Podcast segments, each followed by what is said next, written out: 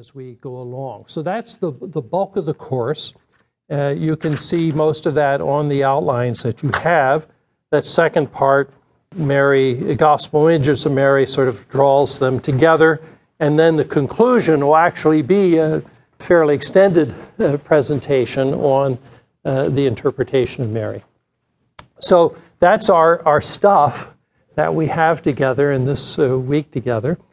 Uh, one of the things I'll point out, you'll start to see in this bibliography something that is a very recent phenomena, and that is a number of very thoughtful Protestant writings on Mary. And we'll talk about that, but that's really something that's that's been developing, and there's a couple of good examples of it that I'll refer to there. Are you ready then to make the plunge that we can go into actually starting to, to, to do this? Uh, I did prepare, don't get your hopes up too much.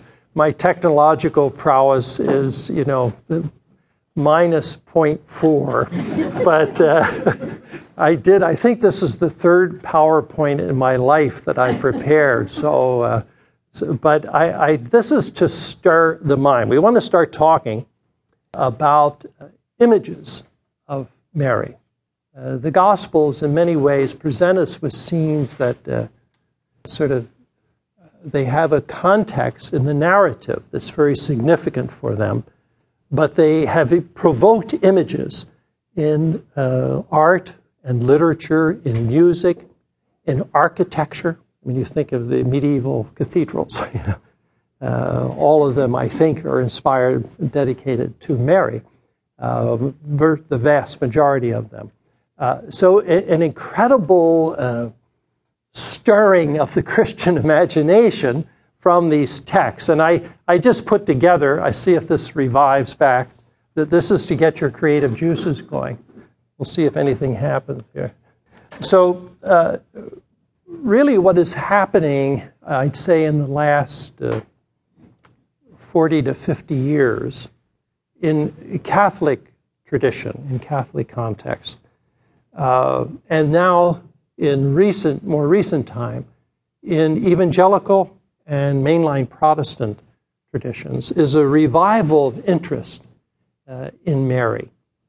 And uh, in some ways, there's like two movements happening as I read through this literature, and this is maybe from a Western perspective, uh, on, on many ways, on a kind of popular religious level uh, in many cultures in a certain sense, nothing has really changed.